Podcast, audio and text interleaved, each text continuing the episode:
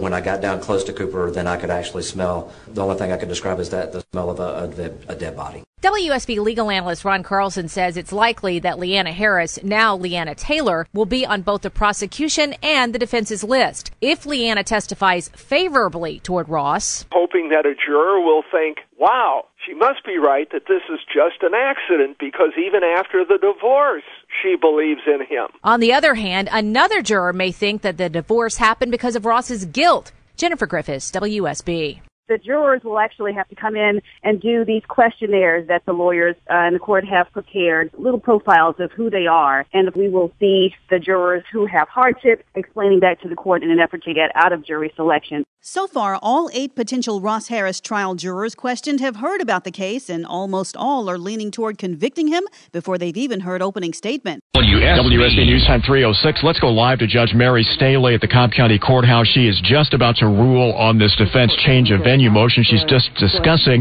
the amount of press coverage there's been of the trial. I only reflect that what I think would be largely agreed upon within the community that there has been extensive publicity and press coverage of this case.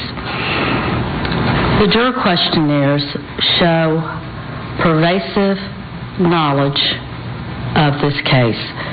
Almost, you read them, they consistently have uh, some knowledge of the case.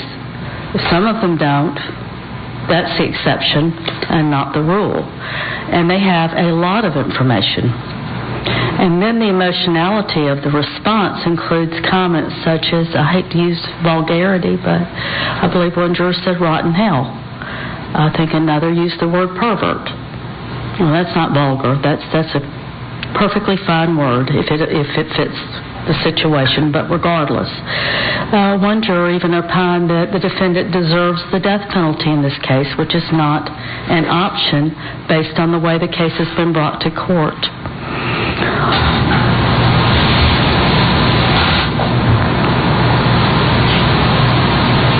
To say that the juror questionnaires show um, a pervasive knowledge and extreme opinions that are negative to the defendant is frankly an understatement. And then the testimony.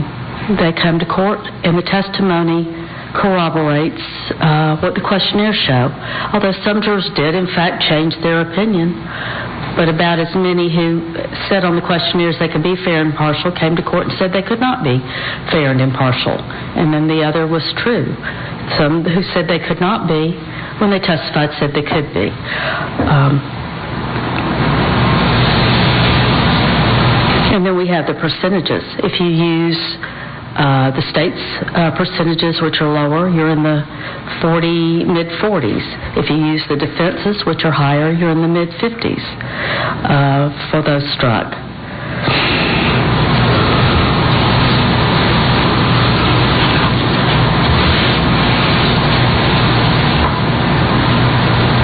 And then, other than a cold record and the questionnaires, what should be reflected in decision making is what happened in this courtroom. And this courtroom has not been a place of mild opinions.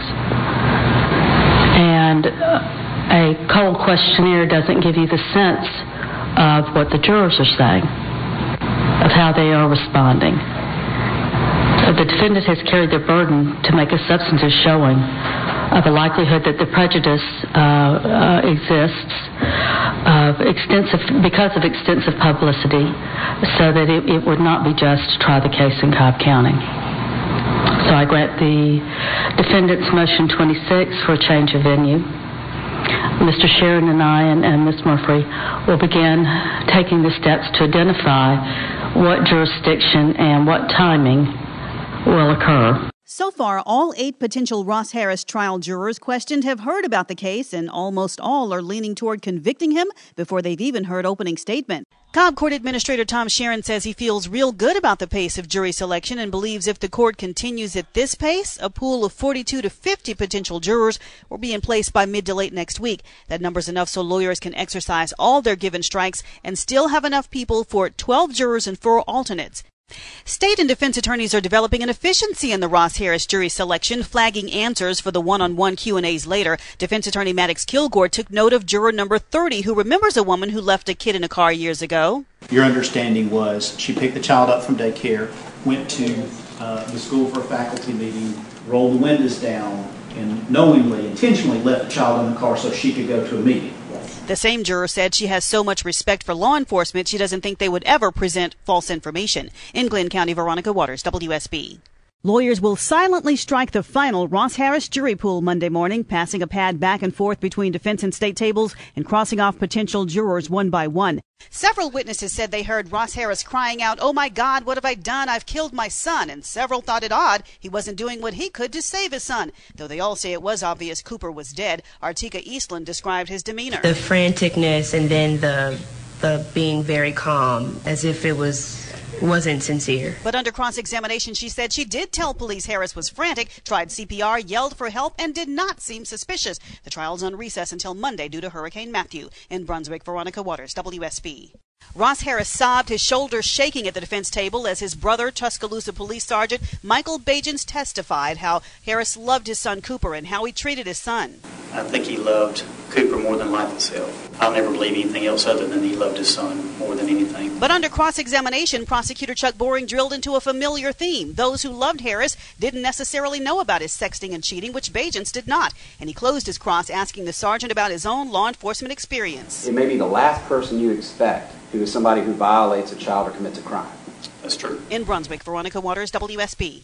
Memory and attention expert Dr. Gene Brewer says forgetting can happen within seconds, like the 30 seconds the state says it would have taken Ross Harris to drive from breakfast with his son to the turn to drop Cooper at daycare. At least one juror nodded strongly as he illustrated a familiar scene, watching TV and getting up to get a snack. You get to the refrigerator, open it up, and then you're just standing there and you're saying, wait a minute. And you can't for the life of you think about what it is that you went to the refrigerator to get. It's right there looking at you in the face. Brewer says he's not offering the opinion that Harris forgot just that science says it's entirely possible. In Brunswick, Veronica Waters, WSB.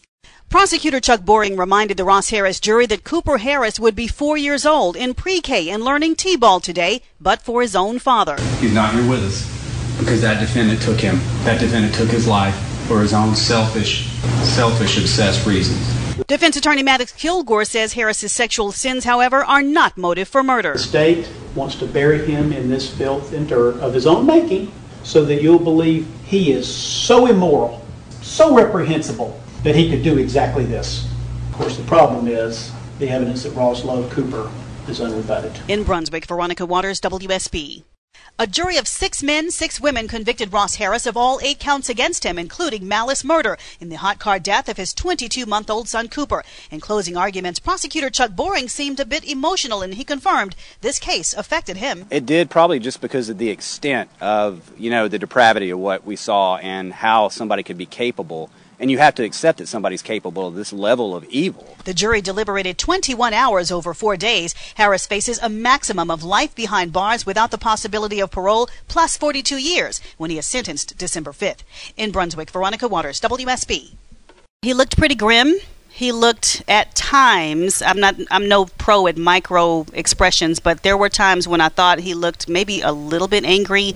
I kept using the word shell shocked when i looked at him. He just seemed rather stunned by the verdict. Um, the lawyers looked very grim sort of looking down at the table in disbelief and I, I think he just looked shell shocked he was looking at that jury when they were polling him one by one I think he was I think he was surprised. Court pronounces the following sentence in the case of the state of Georgia versus Justin Ross Harris.